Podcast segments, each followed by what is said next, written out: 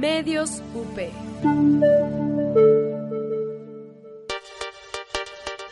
Radio UP es una estación universitaria. Las opiniones y comentarios expresados en este programa son responsabilidad de quien los emite. Los participantes autorizan las transmisiones sin fines de lucro.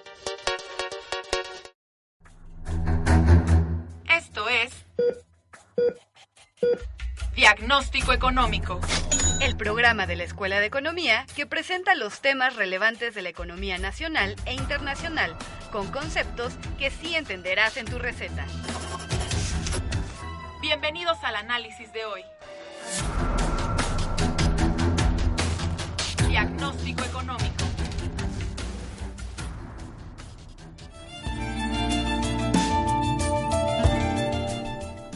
¿Qué tal? Muy buenas tardes. Me da mucho gusto estar con ustedes aquí en su programa de diagnóstico económico.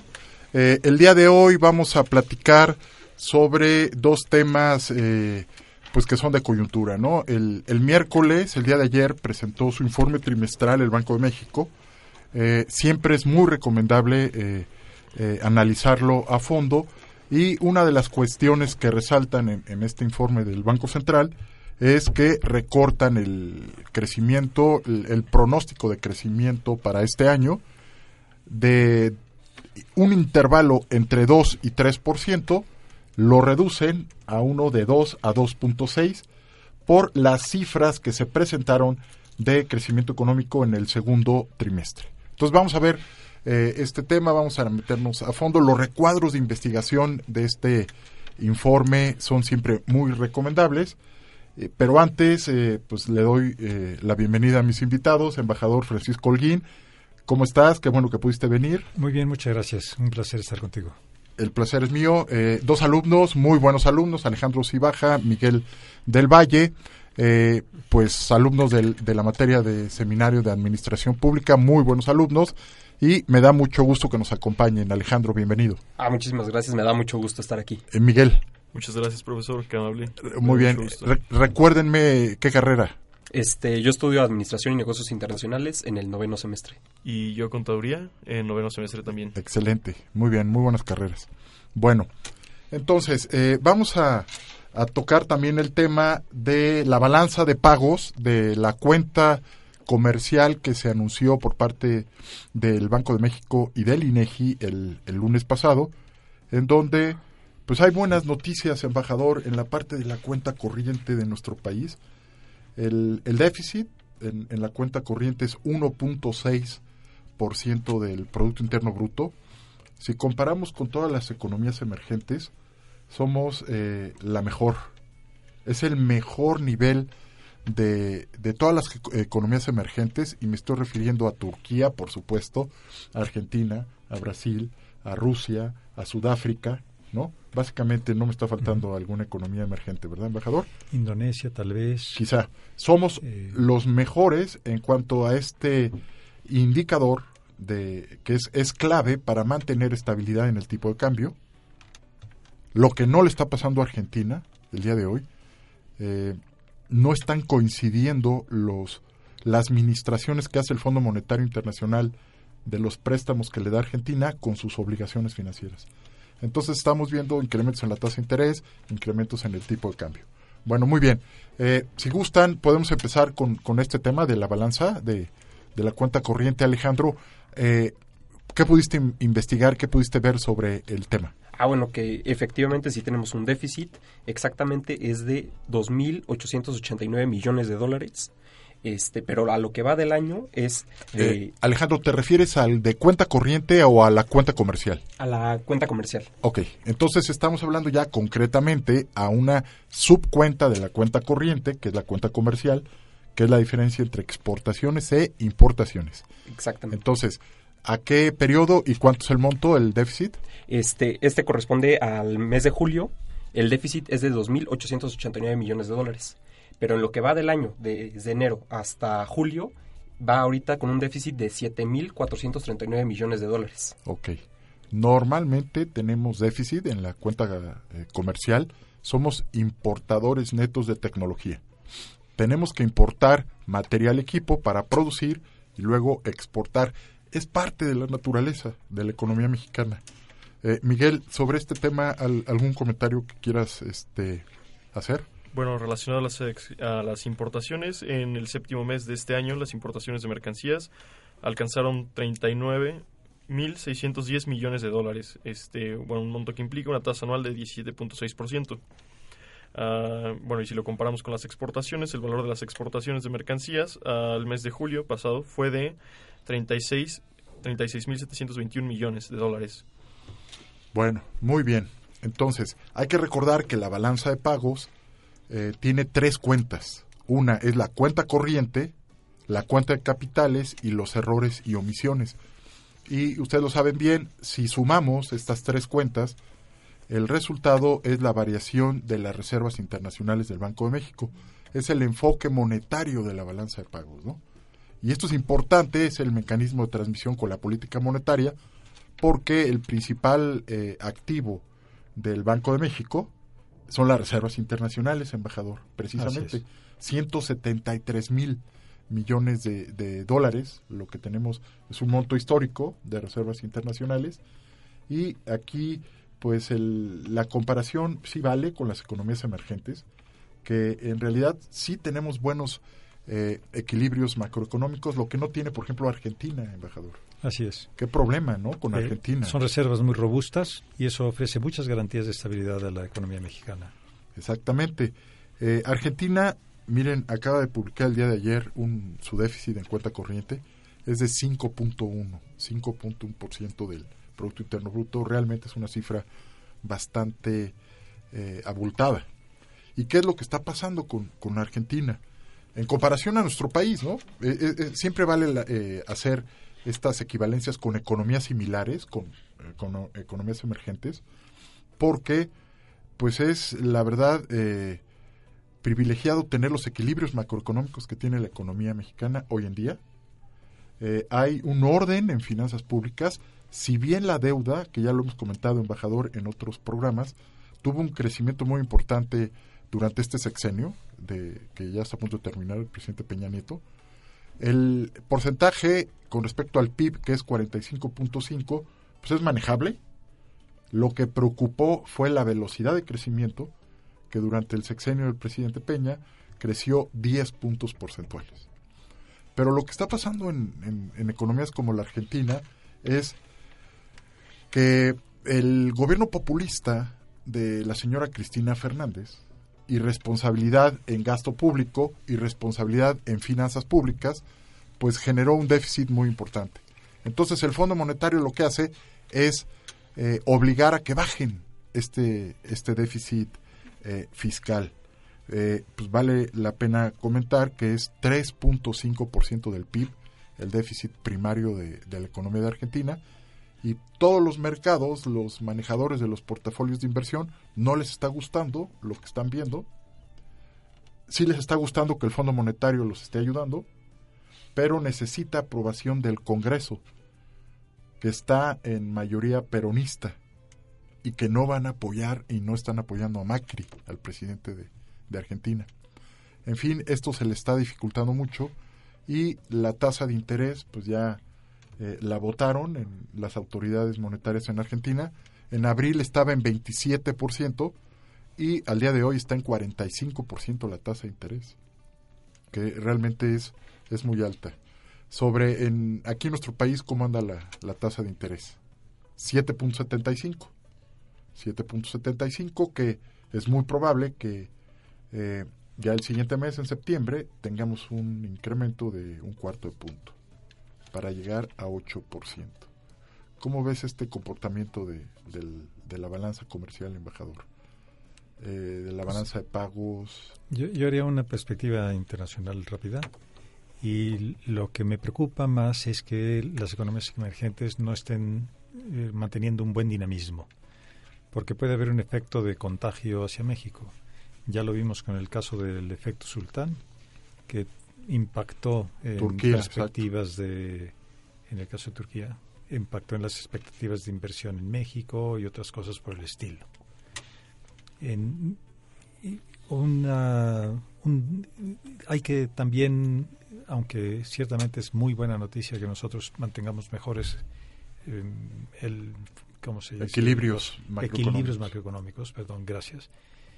Es un hecho que los países a los que nos a los que has hecho referencia que son muy importantes, sobre todo los de América Latina, Brasil y Argentina, vienen teniendo problemas de, de atrás. Mm, La comparación con ellos en este momento es fácil y además eh, me temo que puede continuar siendo fácil porque no, no se ven soluciones muy rápidas en ninguno de los dos países. Ese y esto punto. es una desgracia porque nuestra, nuestra región debe crecer más rápido y el, mientras mejor esté nuestra región y mejor mientras mejor esté la economía mundial, mejor también para México. Claro, exactamente. La diferencia es muy marcada en el- con los casos de China e India, aunque hay un menor ritmo de crecimiento de China y sigue siendo altísimo. Y ¿A qué crecimiento te refieres, embajador? Perdón, crecimiento económico general. Me estoy saliendo del tema. Ah. En la, en la perspectiva de crecimiento económico mundial, el Asia-Pacífico sigue manteniendo ritmos mucho más elevados que los nuestros, los de México, me refiero ya no de Correcto. América Latina, Por desde supuesto. luego que América Latina. pero- 6.5, ¿no? El crecimiento de, Sí. de China y nosotros máximo 2.5, ¿no? Sí. Por supuesto. Este, Miguel, querías comentar algo sobre, Bueno, sobre es- estos temas y subtemas. Sí, solo quería añadir que, bueno, respecto al riesgo país de México, sigue siendo estable con respecto al año pasado, pero, bueno, como mencionaban previamente, eh, en el caso de Argentina el riesgo país se ubica en 700 puntos base, mientras que en el caso de Brasil es 332 puntos base, que los cuales colocan a ambos países en aproximadamente 30 un- unidades este, en esa medición mayores a las que se presentaban el año pasado y bueno, México simplemente está actualmente en do- 200 puntos base. Bueno, ahí están los datos duros. Ahí no hay vuelta de hoja. Lo que nos acaba de comentar Miguel, pues es la cuantificación de esto que estamos eh, analizando, en donde, eh, si nos quiere repetir el riesgo país de, de Argentina, El riesgo país de Argentina es de 700 puntos base, este 29 puntos eh, más que el año pasado. Y de Brasil, Eh, 332 y 27 puntos mayor que el año pasado. bueno, pues ahí, está, ahí están los datos. Acuérdense que el riesgo país es el diferencial en las tasas de interés con Estados Unidos, que es un índice que publica JP Morgan, ¿no? El índice de las economías emergentes y pues nos estamos comparando con Estados Unidos para dimensionar y, y las cifras que nos dio Miguel muy interesantes sobre eh, este diferencial de tasas. Por ejemplo, el riesgo país en Europa, el comparativo, ¿qué país contra quién se compararían en, Europa? Con Alemania. Entonces, Italia, España, Portugal, Inglaterra, etcétera, etcétera, Luxemburgo, Países Bajos, se comparan con Alemania las tasas de interés y sacan su riesgo país, ¿no? Que es el referente, la economía más robusta en Europa. Entonces, pues ahí está el, el- el riesgo país, no es, eh, valga la redundancia, nuestro país, debido a estos equilibrios macroeconómicos ya mencionados, pues ahí está eh, mucho menor, ¿no? El 500 puntos base de diferencia entre Argentina y México, aprox, Ujú. y lo que se va acumulando de, de- del problema de Argentina. ¿Qué les parece si hacemos un, un corte de estación y regresamos para platicar sobre la cuenta corriente y el informe del Banco de México? ¿Vale? Regresamos en unos segundos.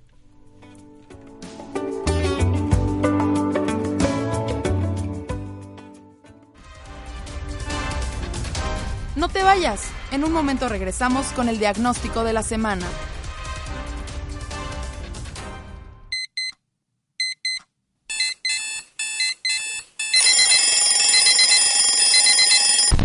Sabemos lo mucho que odias este sonido. Nosotros también. Mejor inicia tu día con Wake Coupé. Todos los días, en punto de las 9 de la mañana, con Dylan Macías. Wake Up. Todo lo que necesitas para despertar como tú te lo mereces.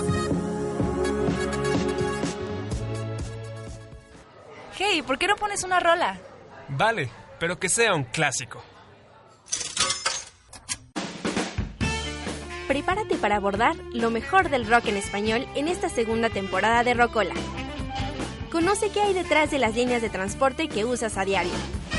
Acompaña tu viaje con sonidos, personajes, palabras y deliciosa comida que le enseñan al mundo cómo hacer las cosas a la mexicana. Soy Dani Rodríguez. Acompáñame todos los viernes de 12 a 1 de la tarde. ¿Estás listo para viajar en el tiempo? Rocola, el espíritu mexicano del rock.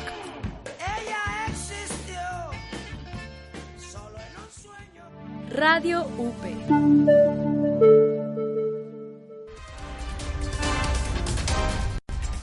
Continuamos con su consulta. Aquí está su diagnóstico económico. Radiografía económica.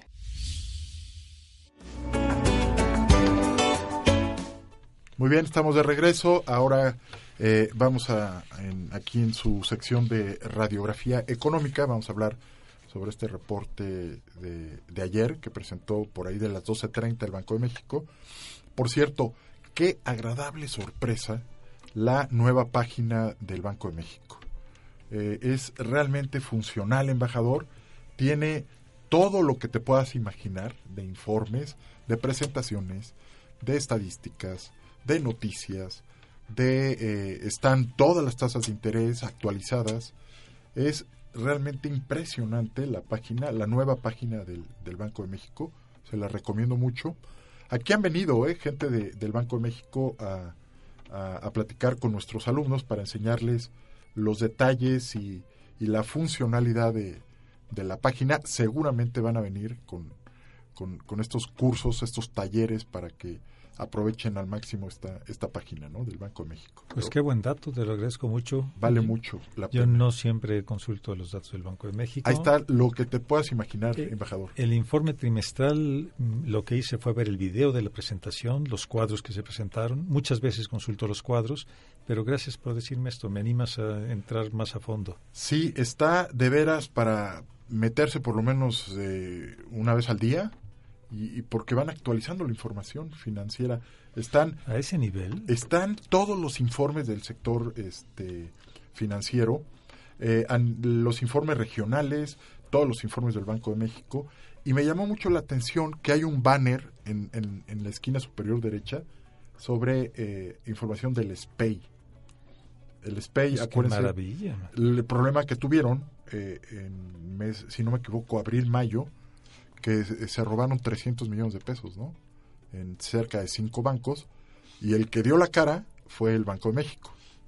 Este asalto que hubo cibernético, del, sí lo recuerdan, ¿no? Sí, en, claro. en, Sí, en abril sí. y mayo. Y que por cierto ahí hubo un problema ahí con la directora de, del área del SPEI en Banco de México, ya no está en Banco de México. Y eh, pues hay que reforzar esta parte, ¿no? De los ataques cibernéticos. Pues para las nuevas generaciones yo diría que estas cosas son sensacionales. Mi, cuando hice mi tesis de licenciatura tenía que tomar los informes, que era el, en una publicación Del banco. física. ¿Te acuerdas las carpetas, de- las carpetas, no? Uf, y, y capturar todos los datos y procesar todos los sí, datos, sí, sí. etcétera. Ahora los toma uno, los descarga uno y En los unos segundos. maneja en Excel a una velocidad brutal. Ustedes jóvenes en unos segundos bajan eso. A mí todavía me tocó ir a 5 de mayo, ¿no? Porque eh, salía una carpeta de indicadores del Banco de México. Entonces ya nos decían, ya pueden ir por su cuadro, ¿no? Qué. Iba hasta el centro, hasta el Banco de México, a 5 de mayo, por el cuadro actualizado, la famosa carpeta de indicadores económicos del Banco de México. Y ahora, como bien dices, en un segundo te metes, lo conviertes a Excel, lo empiezas a manipular, empiezas a hacer tus regresiones, tus análisis, etcétera, etcétera. Y realmente, pues sí está para meterse todos los días, ¿eh? A la, a la página del Banco de México. En los años 80 trabajé en, en, en Banca Serfín y el economista que hacía las presentaciones para el consejo, no, perdón, las hacía cada semana para, para los, el cuerpo directivo del banco y cada mes para el consejo. Una vez me contó que cualquiera de sus presentaciones semanales manejaba más información de la que él había manejado en su tesis de licenciatura. ¿Qué tal? Porque lo podía hacer con una rapidez brutal. y todavía no estábamos en este manejo, por ejemplo, de... Del día de hoy. De, de- sí, desde luego, y, y por internet. Antes había que ir a sacar unos discos, unos floppies grandotes. Sí, sí, sí, sí, sí, los floppies famosos. y, y a- meterlos y tener una macro que permitiera transformar toda esa información porque era eh, información cruda. Muy Y, bien. En fin. Ahorita vamos pues a seguir felicidades platicando. para todos. Sí, la verdad, sí. Jóvenes, eh, datos duros, este Miguel, si quieres comentarnos algo que te haya llamado la atención de este reporte trimestral del Banco de México. Por supuesto, bueno, el informe de ayer fue presidido por Alejandro Díaz de León, este actual gobernador del Banco de México, bueno, quien reemplazó a Agustín Carstens, quien actualmente se encuentra en el Banco de Pagos Internacionales en Basilea, Suiza. Correcto. Este, quien, bueno, dio unas declaraciones muy interesantes a las que pasaremos próximamente. Eh, bueno, en lo que se refiere al entorno externo, que es como empieza al menos eh, el informe, es que la actividad y crecimiento económico mundial ha acelerado su tasa de crecimiento y esto se da especialmente en las economías avanzadas, pero bueno, en la que se puede ver un poco más latente es en los Estados Unidos. En Reino Unido y Japón, a diferencia de esto, presentan revisiones a la baja, es decir, que lo pronosticado previamente es este superior a lo que está sucediendo actualmente. Eh, la economía con mayor crecimiento es la economía de Estados Unidos y bueno, es la economía Sí. con la recuperación más importante. 4%, 4.1 en el segundo trimestre, ¿no? Sí. Están creciendo, embajador, como una economía emergente. La economía más grande del mundo. Es Qué bueno que lo mencionas. Gracias al trabajo de Obama. Sí, hay que, Hay que tomar, hay, decirlo. hay que decirlo, ¿no? Sí. Hay que decirlo. Y también la liquidez que generó la reforma, La reforma fiscal, supuesto. a partir del primero de enero de este año. Sí. Muy bien, adelante Miguel. Bueno, adicionalmente, este vale la pena mencionar que Estados Unidos está dentro de su meta inflacionaria de un 2% y es algo que no se ha replicado en la zona europea ni en Japón, es decir, este no están llegando a las tasas de interés objetivo y este bueno, en sobre todo esto se debe a que se presenta una mayor inflación en las economías avanzadas debido a los mayores precios de los energéticos. Ahí está la, la, la causa. Y bueno, aunado a esto, este, se espera eh, próximamente que el Banco Central de Estados Unidos, la Fed, aumente las tasas de interés y con ello, bueno, los demás bancos centrales lo tengan, lo tengan o lo tengamos que replicar próximamente este, como medida de control de la inflación. Muy bien, pues ahí está un muy buen resumen que está haciendo Miguel sobre la primera parte de, del informe. 2.9 es la inflación en Estados Unidos hoy en día. Hace un año andaba en 1.7. Entonces sí hay presiones en precios. Eso hay que decirlo. También derivado de la liquidez que generó la reforma tributaria a partir de eh, enero. Efectivamente. Muy bien. ¿Qué más? Este, si quieren comentar, Alejandro, quis- quisieras hacer algún comentario.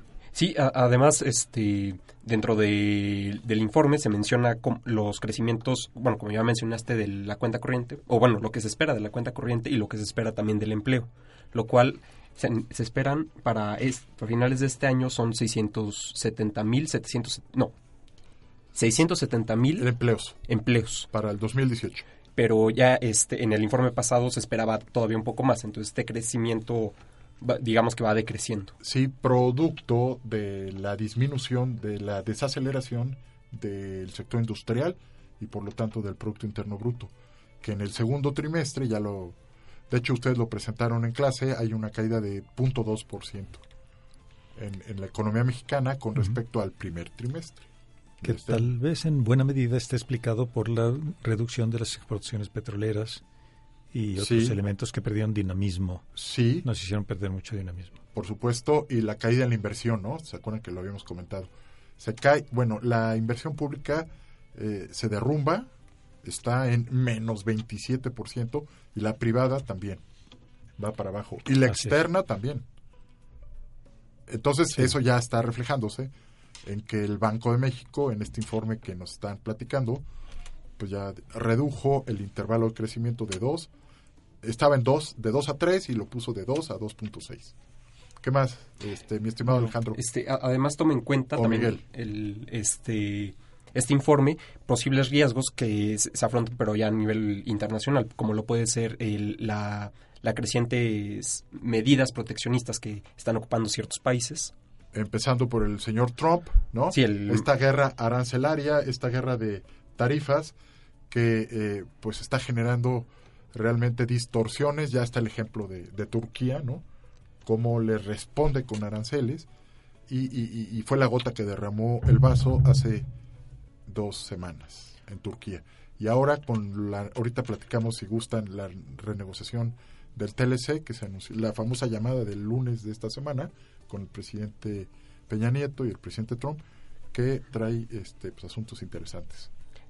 Claro, dentro de, bueno, también este otros factores que menciona eh, este informe es la, la volatilidad de los mercados financieros, este, derivados dentro de las sorpresas financieras que este, da Estados Unidos, este, como lo pueden ser este, los aumentos en las tasas de interés. Como están mencionando, esto este, hace que bajen los puntos de otros países en, en comparación a su riesgo.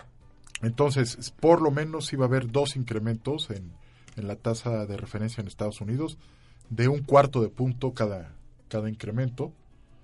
Está eh, la tasa de interés seguro acabando este año en Estados Unidos en 2.25 por las presiones inflacionarias. Y esto, tú lo mencionabas, Miguel, pues va a hacer que el Banco de México tenga que seguirlos, ¿no? Sí, Tenga- por supuesto. Tenga que seguir a la Reserva Federal. Adicionalmente, bueno, creo que crea un entorno complejo en los mercados financieros.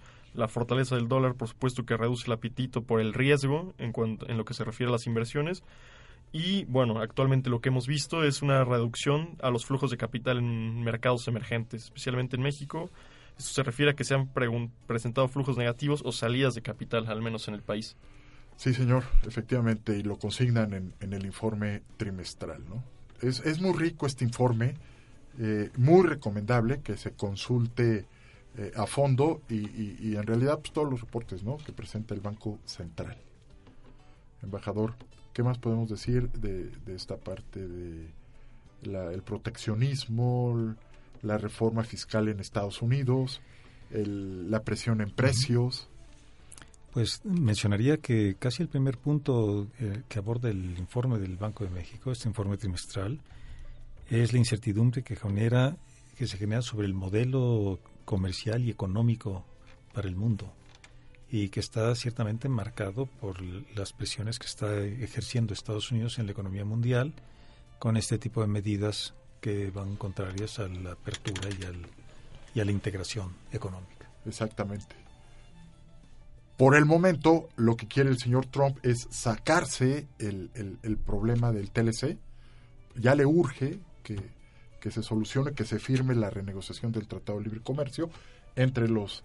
Él quiere un bilateral México-Estados Unidos y otro bilateral México-Canadá. Vamos a hacer un, un corte de estación, ¿qué les parece?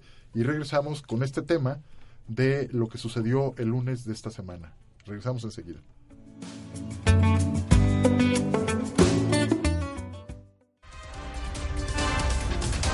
No te vayas. En un momento regresamos con el diagnóstico de la semana. Escucha la barra, el lugar donde Abraham, José María y Juan Carlos discuten sobre los hechos políticos más relevantes en nuestro país y el mundo, sin ningún filtro. Todos los martes a las 4 y media de la tarde por Radio UP.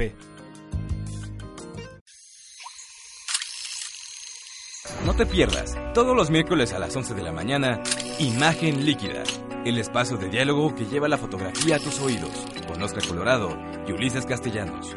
Aquí, en Radio UP, transmite tu vida.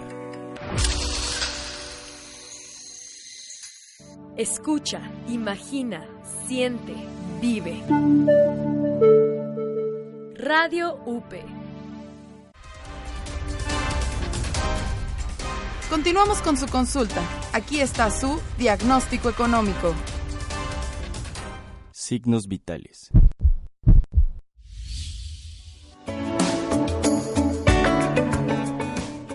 Muy bien, estamos de regreso. Decíamos que, y en este balance de riesgos que ya mencionabas, Alejandro, Alejandro Cibaja, eh, eh, Administración y Finanzas, ¿verdad? Administración y negocios Ah, internacionales. y negocios internacionales, perfecto. Entonces, eh, 2.9 la inflación en Estados Unidos, hace un año 1.7, seguro suben las tasas, y ustedes lo mencionaban en, clase, ¿no? que el verdadero riesgo para la economía mexicana no está en el reciente proceso electoral que terminamos y en el, en el periodo de transición que está viviendo el gobierno mexicano, tampoco está en la renegociación del Tratado de Libre Comercio, sino que el principal riesgo, Miguel, es el incremento de las tasas de interés. Por supuesto. Que va a responder a, y, y- y ya está respondiendo a la inflación. Sí, claro. Y bueno, nada más para agregar brevemente lo que es la inflación. Adelante. Pues bueno, o sea, eh, un concepto muy básico es que se aumenta la... Incremento la- sostenido. Incremento sostenido de los precios. Y generali- y generalizado. de los precios, por supuesto. ¿Verdad? Sí. Ese es subrayado, el generalizado y el sostenido del nivel eh, de precios de la economía eh, durante más de dos trimestres. Sí, Índice claro. Nacional de Precios al Consumidor, productor, mayoreo o el deflactor es lo que miden los crecimientos de precios en nuestro país. Sí, lo que significa que una mayor cantidad de pesos, este, bueno, corresponde a la misma cantidad de recursos que hay. Sí, es un, la inflación es un fenómeno monetario, como decía Milton Friedman, eh, embajador. Aquí y siempre el la inflación es un fenómeno monetario, hay exceso de, de dinero circulando en comparación a lo que se necesita. Eh, acaban de sacar una nueva familia de billetes en, en nuestro país, si supieron, ¿no? El, miércoles, el martes 28 sale, salió ya a circulación el de 500. No sé si ya lo vieron. Sí, por supuesto. A ver, Alejandro, ¿qué impresión te dio este nuevo billete? Híjolas, que, que no, eh, me, me da miedo sacar ese billete de 500 y pensar que es uno de 20, pagar con eso y que la gente piense también que es de 20. Hay que tener, eh, sí, por el tono azul. Y la imagen de Benito Juárez. Hay que tener cuidado, ¿no? Para no confundirlo con billetes de 20 pesos. Claro. Pero supongo que va a ser más grande que el, que el billete 20, que es un poco más reducido de tamaño. Yo no lo he visto físicamente. Tampoco he visto físicamente el billete, pero tengo Sí. entendido que para 2019 se van a sacar a circulación ya los billetes de 20 de Benito Juárez, además de que se quieren hacer modificaciones a otros billetes. Sí, va a haber ya monedas de, de 20 pesos, ya no va a haber billetes de 20 pesos. Van a sacar, bueno, es una nueva familia de, de billetes. Realmente es, eh, es un gran avance del Banco de México, de la Casa de Moneda, que eh, pues utiliza en el anverso eh, momentos del proceso histórico mexicano. Eh, independencia, reforma, el México contemporáneo, el México antiguo en el anverso. Y en el reverso de toda esta familia de billetes están los seis ecosistemas que prevalecen en nuestro país. Entonces van a sacar eh, ríos, lagunas, eh, fauna correspondiente a cada uno de estos ecosistemas.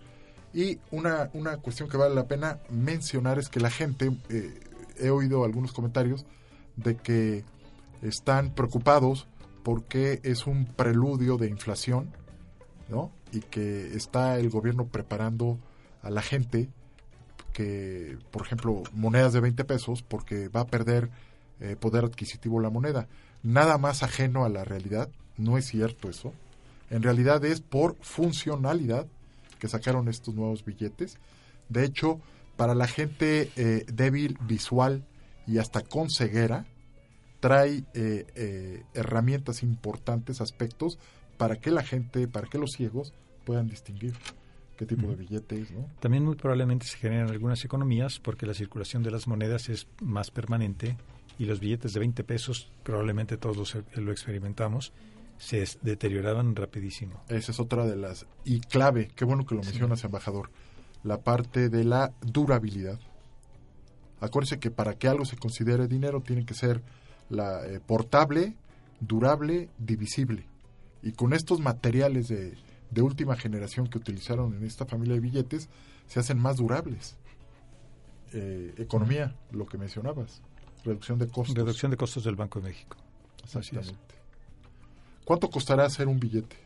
¿Cuánto, ¿Cuánto les late que cueste hacer un billete de 500 pesos? Yo me imagino- ¿Cinco pesos o tres? Yo digo que tres.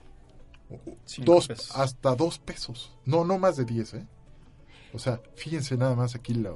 Perdón, Y- Ale. y- ah, no, nada más quería mencionar, creo que es la moneda de 50 centavos la que cuesta más hacerla que el valor de la misma moneda. Cre- tengo entendido que es eso, pero la verdad no estoy muy seguro. Eh, habrá que, que- que ver ese dato, está muy interesante lo que mencionas, pero eh, no cuesta más de 10 pesos hacer un billete de 500 pesos.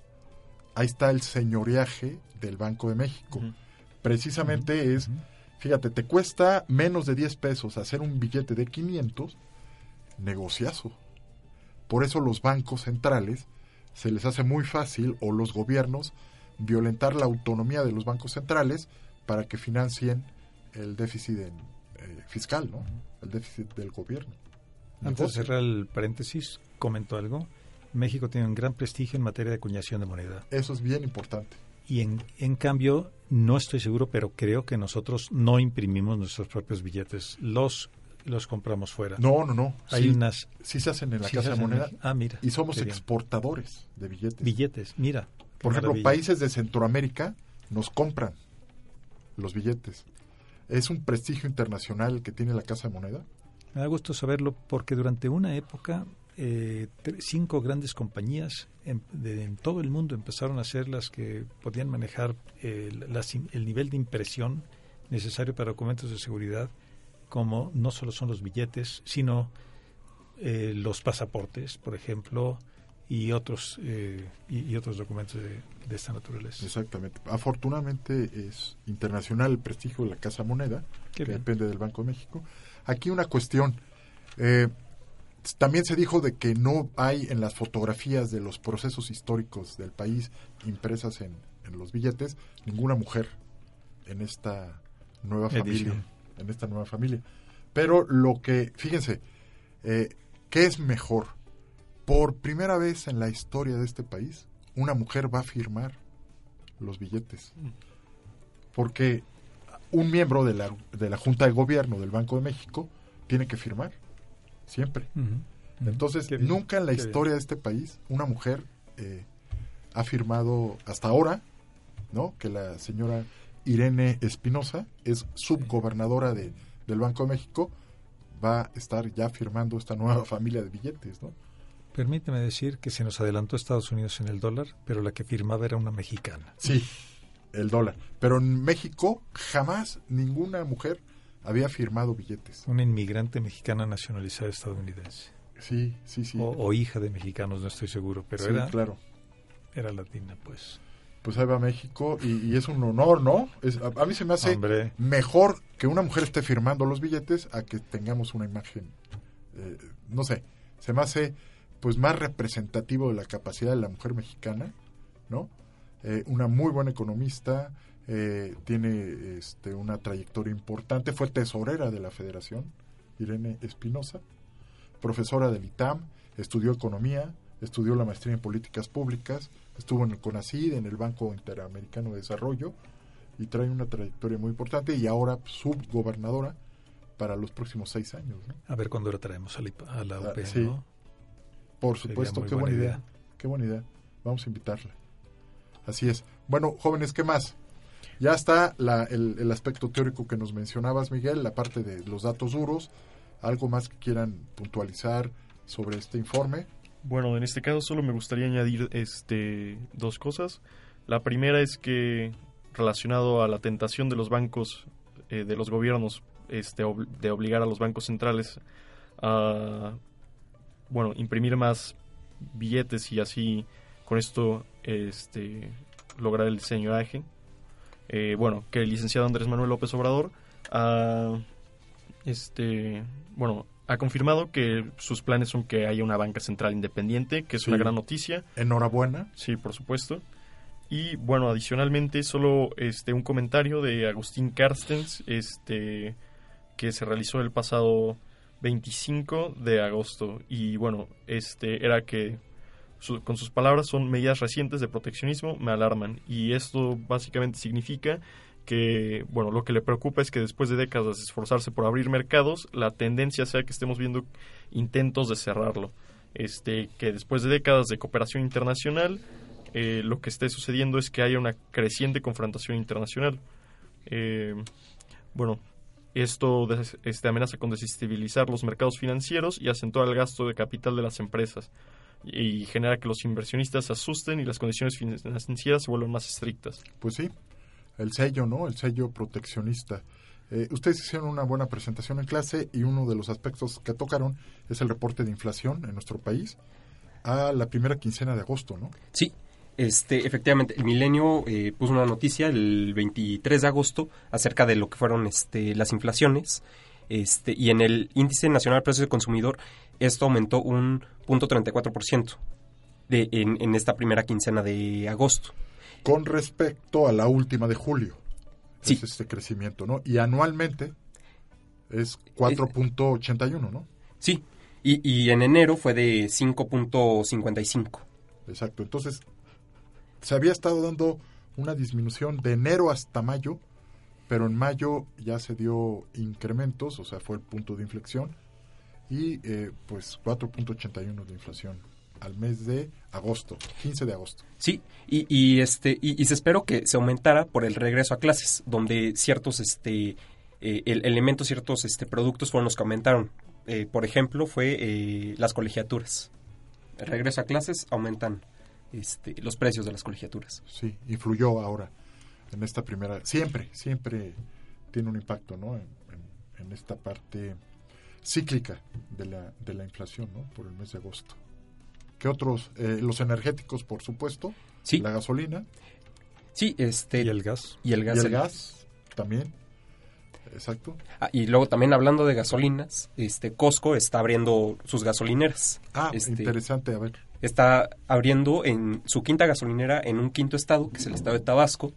Pero lo curioso también de esta gasolinera es que no va a estar abierto 24/7. Está abierto de 6 de la mañana a 10 de la noche.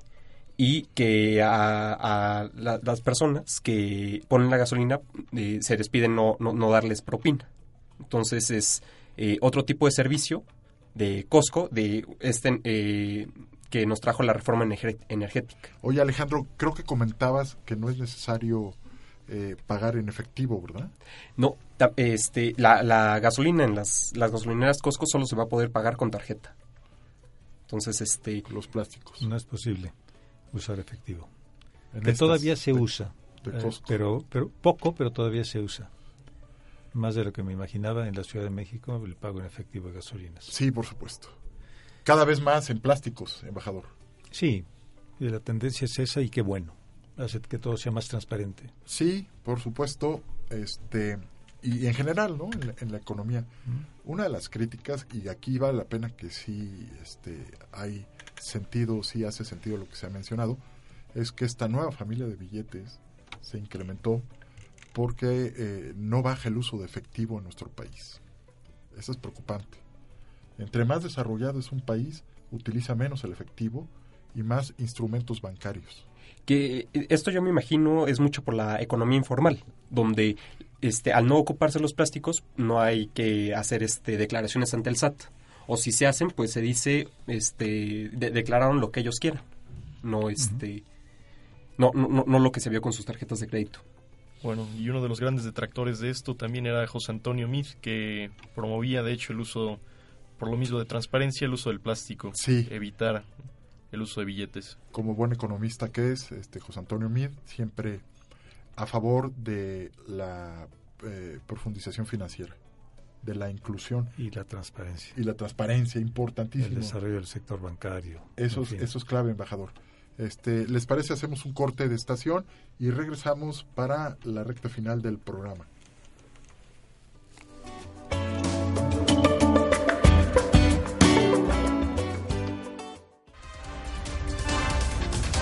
No te vayas. En un momento regresamos con el diagnóstico de la semana.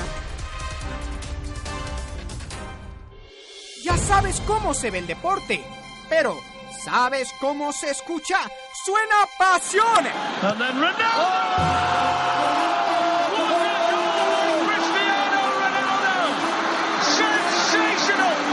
¡Suena impacto!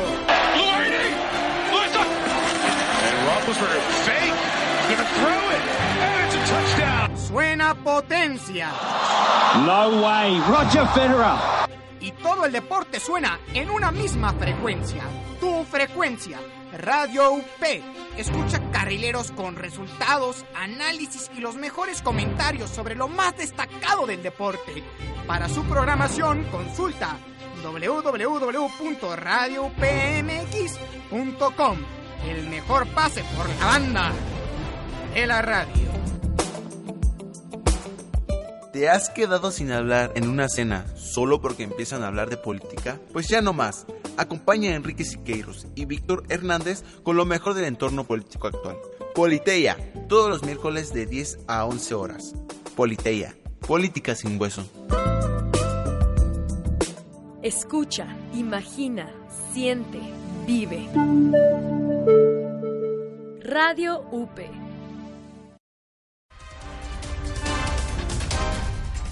Continuamos con su consulta. Aquí está su diagnóstico económico.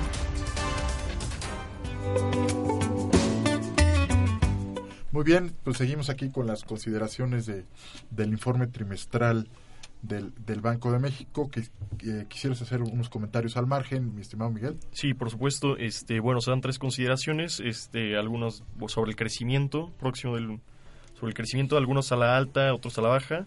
Este, la primera consideración que realiza es el anuncio de la modernización del TLC, que afortunadamente esto daría un paso a la reactivación de la inversión en México. Okay. Bueno, que se vio principalmente afectada eh, durante el pasado durante el pasado sexenio, perdón, durante los pasados seis meses. Muy bien. ¿Qué otra parte, no, de estos recuadros eh, quisieran eh, puntualizar? Este, bueno, adicionalmente, otra de las cosas que apuntó es que probablemente se favorezca eh, a las exportaciones nacionales debido al crecimiento que se está dando en los Estados Unidos. Este, esto podría favorecer distintos tipos de este, exportaciones nacionales. Y bueno, otra de las cosas que mencionaba eh, Díaz de León, quien ayer presidió el informe de Banco de México, es un posible incremento del gasto público que podría dar paso también a un mayor crecimiento económico. Eh, en lo que se refiere a la baja, bueno, este, como ya lo habíamos mencionado previamente, es el escalamiento de medidas proteccionistas que, o sea, afecte el crecimiento a nivel global. Eh, episodios de volatilidad de mercados financieros internacionales y, bueno, que prevalezca el ambiente de incertidumbre que afecte la inversión. Esto, bueno, lo considera primero que nada al este, al corto plazo y bueno, al mediano plazo considera también los mismos factores que podrían este, dar una tonía en la inversión, que afecte nuestra capacidad productiva y la inversión. Este, pero eh, ¿te gustaría agregar algo, Alejandro, sobre lo del TLC? Este, pues que... La noticia del lunes, ¿no? Vale la pena. Lo de la llamada de Trump con el presidente Peña, que son eh, buenas y malas noticias, ¿no? Si quieren comentarlas. Sí, en, en, un principio la, la, la, primera buena noticia, este, que yo creo que genera un poco más de certidumbre acerca de este tratado, podría ser la cancelación de la cláusula sunset. Importantísimo. Solamente, ¿Cómo, ¿Cómo, estaba antes? An, este, antes era que cada seis años iban a revisar este, eh, esta, este tratado. Y cada cinco años, perdón. No, sí, que terminaba, la propuesta de Trump era cinco años, la vigencia. Con terminación, exactamente. Cinco años. Que en cinco años terminara. Y luego a ver qué hacemos. Sí, a ver si le van a re renegociar o no. Eso decía. Ahorita la vigencia se extendió a 16 años y le van a dar una revisión cada seis años, cada Bien. sexenio.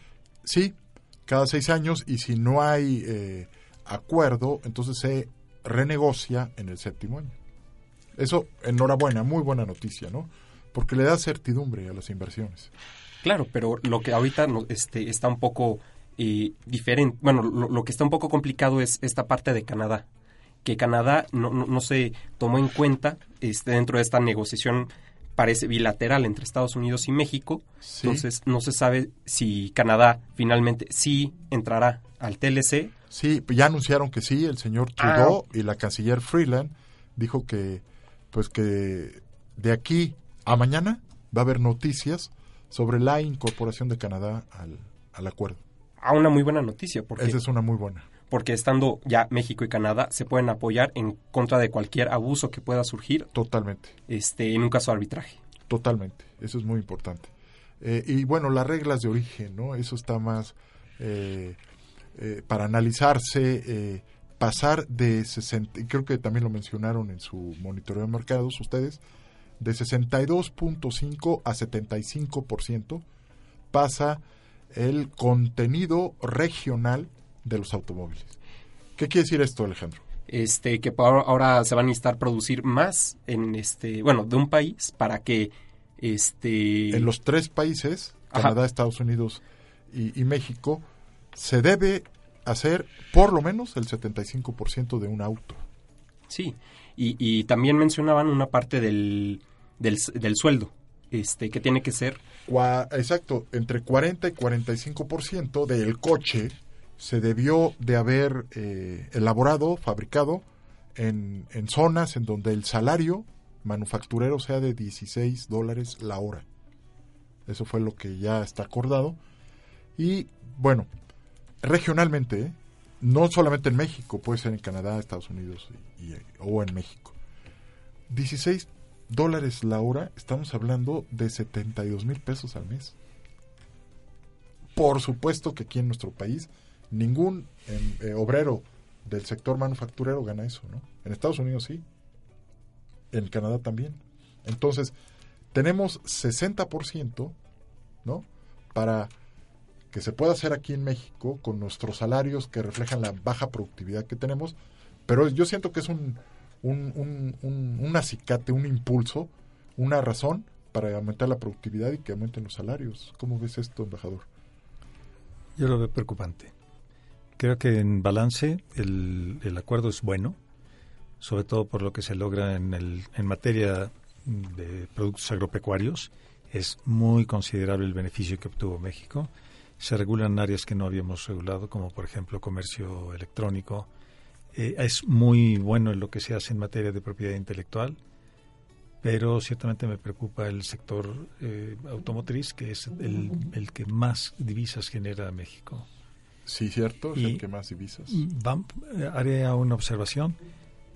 Ah, En este momento yo creo que México ya está alrededor del, del 70%, di- los, casi todos los, perdón, no México, sino en el área del Tratado de Libre Comercio, casi el 70% de la producción ya se da dentro del, del Telecán. Pero no, no en todos los... No en México. No en todos los coches. Bueno, Ni en todos los donde coches. sea. No, no en todos los tipos de vehículos. Algunos sí están en el 70 un poquito más, otros están por debajo. Pero sí nos coloca en una situación de desventaja.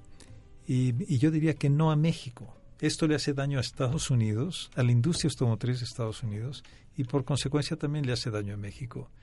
Porque vamos a encontrarnos que, eh, por ejemplo, si los cuatro grandes de Alemania, o tres grandes de Alemania, Alemania, perdón, eh, Mercedes-Benz, Volkswagen, BMW, dicen, voy a manufacturar el 100% de mis automóviles bajo los controles y la tecnología que yo tengo en India y con unos costos de mano de obra bajísimos y solo pagando el 2.5% de arancel pueden entrar al mercado estadounidense. No, es, eso es nada más para nuestro país. Si eh, se da el caso que estás mencionando, embajador, van a tener, y la amenaza es un arancel de 25%. Solamente cuando en México, Canadá, no se alcance esta regla de origen, entonces sí, a pagar el 2.5. Pero es para México y es Ujú. para Canadá, Ujú. al entrar el coche a Estados Unidos. Oye, pues me quitas un peso encima. Yo había visto esto verdaderamente patético. Y además alguien en una, en una entrevista televisiva con algún economista dijo esto. Bueno, Es- no dijo esto, lo dijo más o menos así, así lo entendí yo. Sí. Y, y me pareció que confirmaba que efectivamente íbamos a estar en una situación muy peligrosa. Entonces, si no cumples con eso, por ejemplo, el, el Kia, el Kia este, tiene un fuerte contenido de autopartes de Corea y no cumple con esto ni el 40%. Entonces, si no lo cumples y quieres exportar a Estados Unidos, 2.5 de arancel. Pero es para el acuerdo que se anunció el lunes. de estos Pues, aranceles. pues es- entonces se me quita muchísimo la Sí, preocupación. emba- se me embajador. quita muchísimo. Afortunadamente así está la situación. Y bueno, pues ya estamos llegando a la, a la recta final de- del programa. Yo les agradezco, Miguel del Valle, Alejandro Cibaja, embajador Francisco Holguín, muy, eh, muy agradecido, muy interesantes sus intervenciones, muy bien. Y yo los espero el próximo jueves a las 13 horas en un programa más de diagnóstico económico.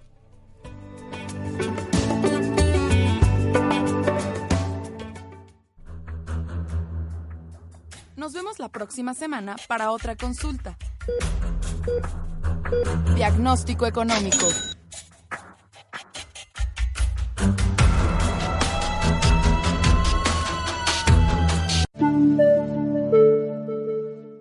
Nosotros somos Radio UP, transmitiendo desde la Universidad Panamericana, Campus México, desde sus estudios en Valencia 102, primer piso, en la colonia Insurgentes Miscuac, Ciudad de México. Visítanos en radioup.mx. Radio UP.